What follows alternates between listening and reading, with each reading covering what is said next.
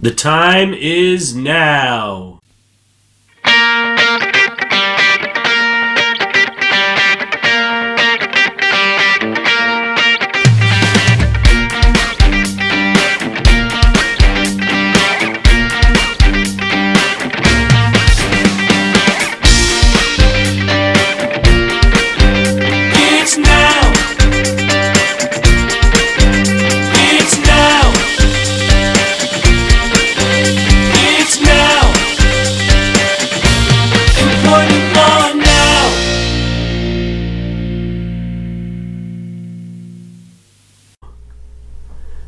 Volume 7, Episode 127. This is Employment Law Now, and I am Mike Schmidt, your host of this podcast and the Vice Chair of Labor and Employment at Cozen O'Connor.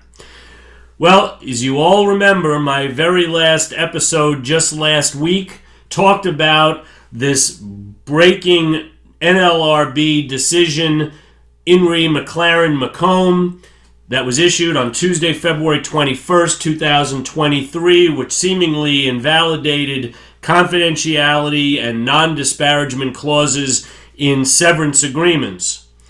But beyond the analysis that I did in the last episode, and beyond the analysis that we've all seen and heard from a lot of other legal analysts over the past couple of weeks, I thought it would be great to hear directly from the board on some of the open questions and some of the issues that employers and employees alike are grappling with since the McLaren decision. General Counsel Jennifer Abruzzo at the NLRB, as she has been in the past, was gracious enough to join me for the podcast today to openly answer a whole host of questions and address some of these issues that we're all having with the McLaren decision. General Counsel Abruzzo, I really appreciate you coming back on the podcast. Thank you so much. Of course, it's good to be here. Uh, as you would imagine, there is a lot of trepidation and a lot of questions about the board's February 21st McLaren Macomb decision. Uh, so let's get right into it. Uh, this is a good opportunity, I think, to note again that the decision and indeed the NLRA applies to employees in both the union and the non union setting. Do you find that businesses or even the general public still think of these rules and decisions as applying solely to a unionized workforce? Yes, unfortunately. Um, as you know, you know, the Act protects the rights of workers to self-organize, to join, support, or assist a union, to bargain collectively through representatives of their free choosing, and to engage collectively for mutual aid or protection, which is typically referred to as protected concerted activity, not union activity. And, and also the Act protects the right to refrain from engaging in those activities. So yeah, unfortunately, we do see inadvertent violations of the act because employers and intentional violations, but uh, but the inadvertent ones are often because employers do not believe that the act applies to them or that the agency has jurisdiction over them because they don't have a represented workforce. And in fact, uh, the chairman and I just spoke at a SHRM conference, the Society of uh, Human Resource Managers, on that very issue. Uh, and we are uh, engaging with as many, you know, small businesses, large businesses, and everything in between about, you know, understanding rights, uh, workers' rights under the statute and obligations of employers and unions under the statute. So, yes, we certainly have jurisdiction over most private sector employers, regardless of whether a union is present or not at the workplace, because, as I said, workers have the right to act together to improve their wages and working conditions and, and can't be retaliated against for doing so. And so, staying on the coverage point, uh, I guess the flip side of that, it's important to note the NLRA does not generally apply to supervisory employees. Um, and therefore, this McLaren decision on severance agreement clauses would not necessarily apply to agreements between employers and their supervisory employees. Has there been a rule of thumb for the board to determine who is truly a supervisory employee under the NLRA? Yes, but before I get to that, I just want to I just want to get to the point you made where you said that the NLRA does not generally apply to supervisory employees because I think that this is something that everyone should understand. So while supervisors are generally not protected on, uh, by you know under the act, There is a case, Parker Robb Chevrolet, which says the act does protect a supervisor who is retaliated against, such as being fired, because they are refusing to act on their employer's behalf in committing an unfair labor practice against employees. So, in other words, the, the supervisor is refusing to violate the NLRA per their employer's directives.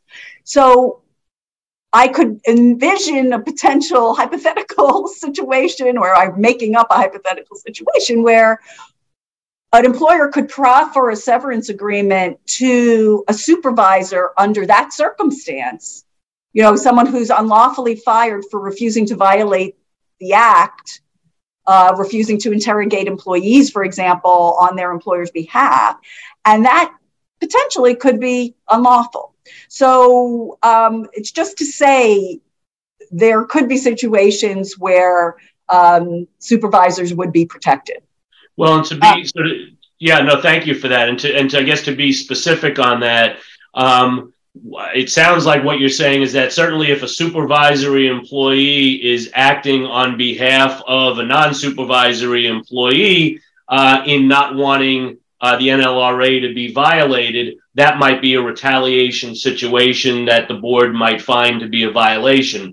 For purposes of the McLaren issue, if a, uh, are you saying that you could envision a situation where an employer proffering a severance agreement to a supervisory employee that that in and of itself could also be a violation, even if that individual is a supervisor? What, so what I'm saying is, is typically, as I said, the, the, the McLaren Macomb case would not would not apply to supervisory, you know, proffering severance agreements to supervisory uh, individuals because the act doesn't typically cover supervisory individuals. However, as I, you know, that hypothetical I gave, there there could be certain circumstances wherein you know, proffering a, a severance agreement to a, a supervisory uh, individual could be unlawful, you know, depending upon what the super, what the severance agreement said, of course, uh, and all, all, the other underlying facts. Um, so, just to say, in general, I would agree with the premise that you know, proffering a, a, a severance agreement to a supervisor would typically not fall under our purview, you know, the NLRA's purview, but but but there could be circumstances where it would. So j- j- just for folks to be just a little cautious there. And um, but but uh, as to your second question, where you know, is there a rule of thumb? I mean, as you, in terms of what is the definition of a supervisor? And so you know, this the statutory definition is a is of a supervisor is an individual having authority in the interest of the employer to hire, transfer, suspend, lay off, recall, promote, discharge, assign, reward, or discipline other employees, or to responsibly direct them, or adjust their grievances, or effectively recommend such action uh, if they're doing so um, using independent judgment and it's not merely routine or clerical in nature. So it's that's a very long-winded, but that that is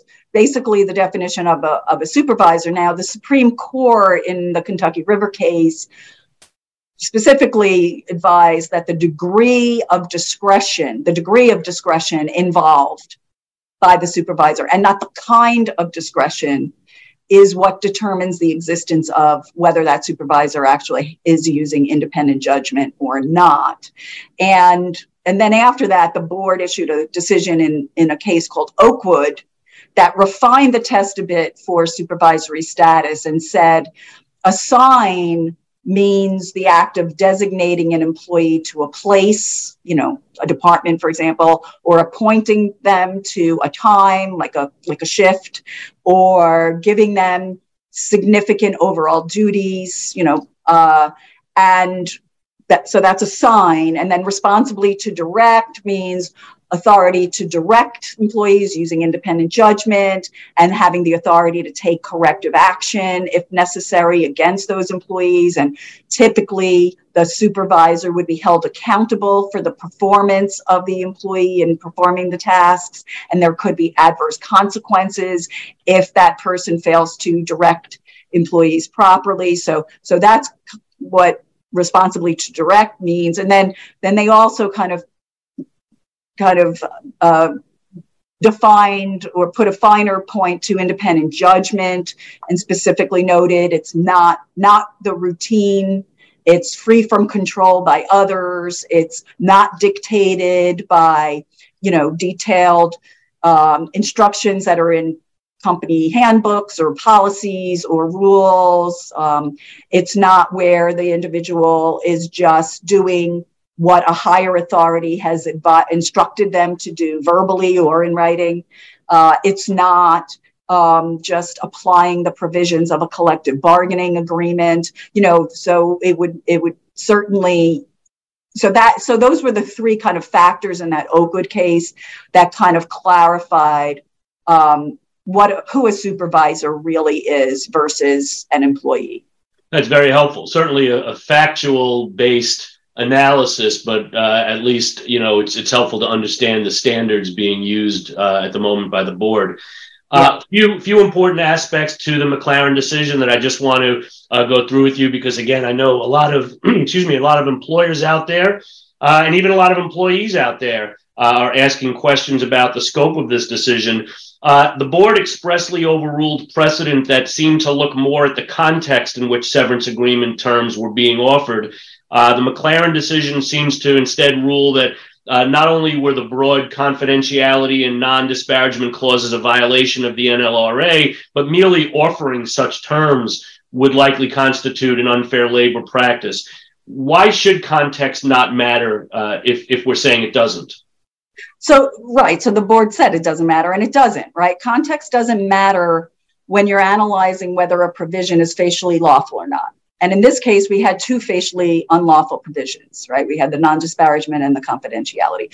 Those provisions independently violate 8A1. They interfere with the exercise of Section 7 rights. And, and in fact, in, uh, the board, in one of their footnotes, I think it was footnote 47, specifically said that an employer can't have any legitimate interest in maintaining a facially unlawful provision in a, sever- a, severance agreement, much less an interest that somehow outweighs the Section 7 rights of employees. So, so we're talking about facially unlawful provisions, and that's why context doesn't matter. And, and, and Baylor and IGT, which were overruled by McLaren Macomb, I mean, I think the board got it right. Those, the, it, those cases were wrongly premised on the notion that you needed a showing of animus whether through unlawful discharges or other unlawful discrimination, in order to find a violation as to the severance agreement. But as the board noted, proffering the settlement, the severance agreement with unlawful terms, facially unlawful terms, is coercive in and of itself because it conditions, you know, it again, it interferes with the exercise of Section 7 rights. It conditions the receipt of benefits, typically monetary, on a waiver of exercising Section 7 rights vis a vis these overbroad um, non disparagement and confidentiality provisions. And so, while the presence of additional violations would certainly enhance the coercive potential of a severance agreement, the absence of additional um, adverse conduct um, can't eliminate the potential chilling effect of an unlawful severance agreement, a, a, severance agreement whose terms themselves are unlawful. So, I mean, you know, the board to me got it right. Proffering alone is violative. It has a reasonable tendency to interfere with or restrain or coerce the exercise of Section 7 rights by not only the, the, the separating employee, um, but also the co-workers who remain employed at the workplace because that separating employee in this particular case, for example, would not be able to assist them in any meaningful way. So, does that mean, again, staying with the hypothetical, that we can envision a situation where the board might find, notwithstanding uh, McLaren, that a confidentiality or non disparagement clause is not facially violative? Therefore, we would then look to context? Yeah, I mean, well, I, I certainly think, yeah, I, I, you know, there, there's, I'm there's plenty of severance agreements out there now that are not facially violative. So, and I do think that that's an important, you know, I know that there's been a lot of talk about this case, and I do think it's an important point to note that that the board did not ban the proffering of severance agreements uh, in all circumstances. And um, yeah, I mean, and in the conversations about that very issue, the question out there is, you know, is it sufficient to put disclaimers that we're, you know, we're going to have a confidentiality or non-disparagement clause, but we will specifically say in those provisions, for example, um, none of this is intended to restrict an employee's ability to X, Y, or Z, or none of this is intended to violate an employee's rights under the NLRA, something along those lines. Yeah, I think it's go. So look, this is what I would say. There, there's plenty of lawful severance agreements that can continue to be utilized. They cannot have overly broad provisions in them that detrimentally detrimentally affect the rights of employees to engage with one another to improve their lot as employees, or to engage with others, third parties, or engage you know, in channels outside of the immediate employee employer relationship, such as access to us, the agency, access to their own union, access to the courts, access to the media, uh, or you know the public writ large. Um, but you know there have been board decisions out there, and I think uh, in McLaren Macomb, the board pointed pointed them out where where there were approved severance agreements where the releases um, you know, there was one case where the releases waived only the, the signing employee, employee's right to pursue employment claims that arose as of the date of the signing of the agreement, right? And that was, um, I think, Hughes Christensen and and First National Supermarkets. And, yes. and then in, in Phillips Pipeline, the severance agreement was found lawful after examining that the facial language. And, and after doing so, there was a determination that it didn't unlawfully waive employees' rights to access to the board in that particular case. So certainly, um, and and you're right. I mean, after you look at the provisions themselves to determine whether or not they're facially lawful or not, or whether or not they somehow interfere with the exercise of Section 7 rights, you know, then of course you would look beyond that and to see what else is going on, uh, you know, in, in at that particular time. And, you know, that's where context would matter. I have a couple of more questions for you. I really appreciate your time, General Counsel, as always. Um, one of the other big issues that employers are, are asking right now uh, is the retroactivity question. Um, is it fair to say, or is it not fair to say, that the decision does not retroactively invalidate agreements entered into prior to February 21st, 2023, but that the board may find going forward a violation if an employer attempts to enforce a previously entered into agreement. Where are we on the retroactivity question? Yeah, so I don't believe I'd go so far to say that the decision does not retroactively invalidate agreements entered into before its issuance. Ah, I mean, the okay. board did not specifically say that. Normally it would. That uh, you know, this is a, a prospective application applies, and of course, you know, they go through uh, an examination of whether or not it needs to be prospective because of um, some sort of manifest injustice that warrants a forward-looking application. And they didn't do that in this situation. So i wouldn't i wouldn't count on it being you know prospective application only. And i would note that we we have settled on the gc side uh, you know prior to mclaren macomb even issuing um, in settlement, voluntary settlement agreements, we have settled cases involving severance agreements which had overly broad terms um, that chilled the exercise of Section 7 rights. Um, and the way we, we settled it but was by requiring the employer to notify its former employees that the provisions in those settlement uh, severance agreements no longer apply. And that was the settlement that the employer agreed to do and did do. Interesting. Okay. Um, and you mentioned a moment ago, uh, you referred to former employees, and I know the decision uh, addressed this issue of uh, whether or not the NLRA applies technically to former employees. There is this connection when we're talking about protected concerted activity between the per, the former employee and the ability to still speak with or engage in protected activity with current employees.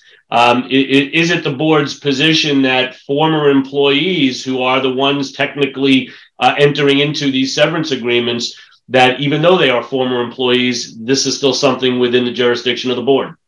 Absolutely. I mean, I think the board specifically confirmed that former employees are entitled to the same protections under the Act. I mean, it said Section 7 is not limited to discussions with coworkers Uh, you know, it doesn't depend on the existence of empl- an employment relationship between the employee and the employer. The boards repeatedly affirm that rights extend to, to former employee, employees. And I think I think that was in footnote 25 of the um, of the McLaren uh, Macomb decision. They they you know specifically reiterated that. Of course, we know that under two three of the Act, the term employee includes any employee and is you know not limited to employees of any particular employer. So certainly, uh, former employees are definitely included and have the same rights as current employees. And I know you will not be surprised uh, to hear that employers are sort of uh, suggesting that this decision went too far into a private contract situation, that these are negotiated agreements, often with the benefit of counsel in exchange for significant monetary and other benefits being provided uh, to the departed employee in exchange for some of these provisions. To, to the extent you can answer this question, I'd love your thoughts on whether there is a concern that this decision will lead to employers becoming disincentivized from offering benefits to laid off employees if they feel they're not getting enough back in exchange for the benefits they are giving when, when they're used to giving things like confidentiality provisions, non disparagement, things like that. Is, is there a concern about disincentivizing employees from getting benefits?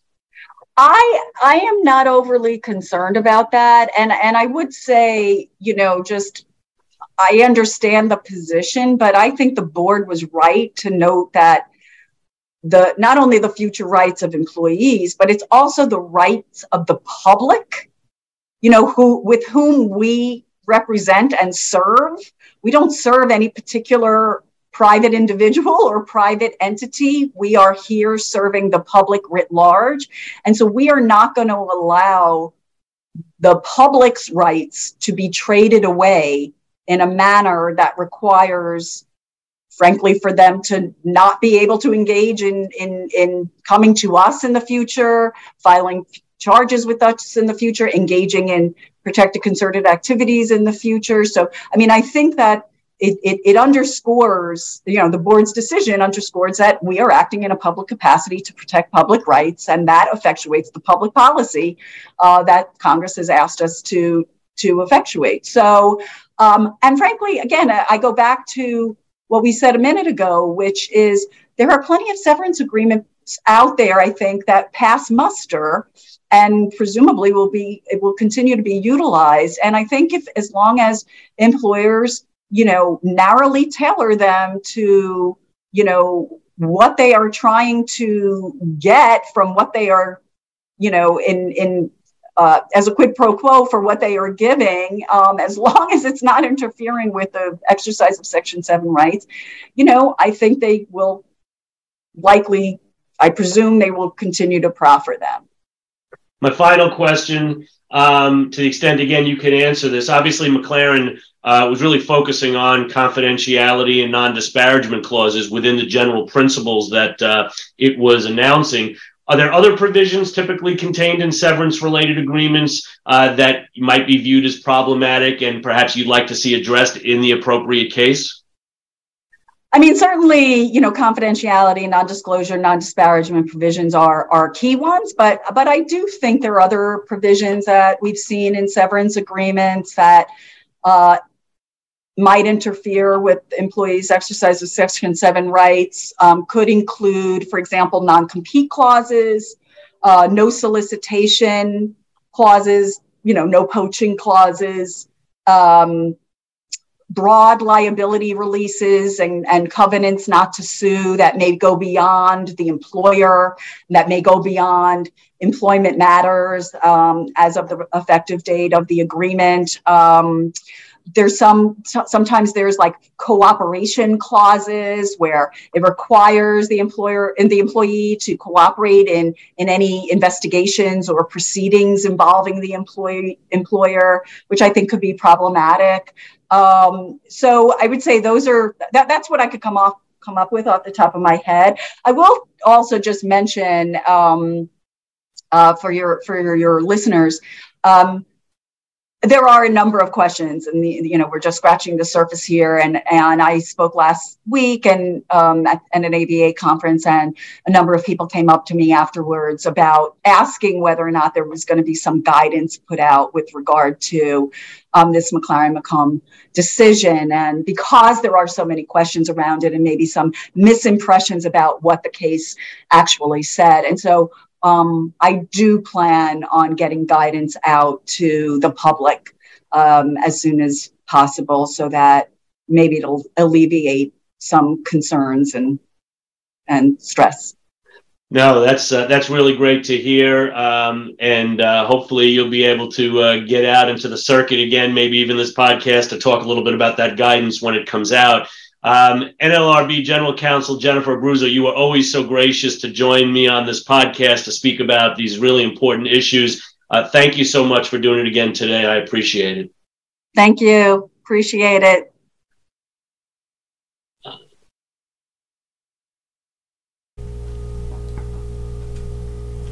That was extremely informative. I really look forward to this guidance that General Counsel Abruzzo has stated uh, will be forthcoming. Uh, hopefully, that will answer some additional questions. I know there's a lot out there, but hopefully, this podcast episode also answered some questions and gave you a little bit more insight on how General Counsel Abruzzo and how the board views the issues that were raised in the February 21st McLaren decision. As always, I can't thank you enough for listening to the podcast. And until the next time, I hope all of your labor is productive.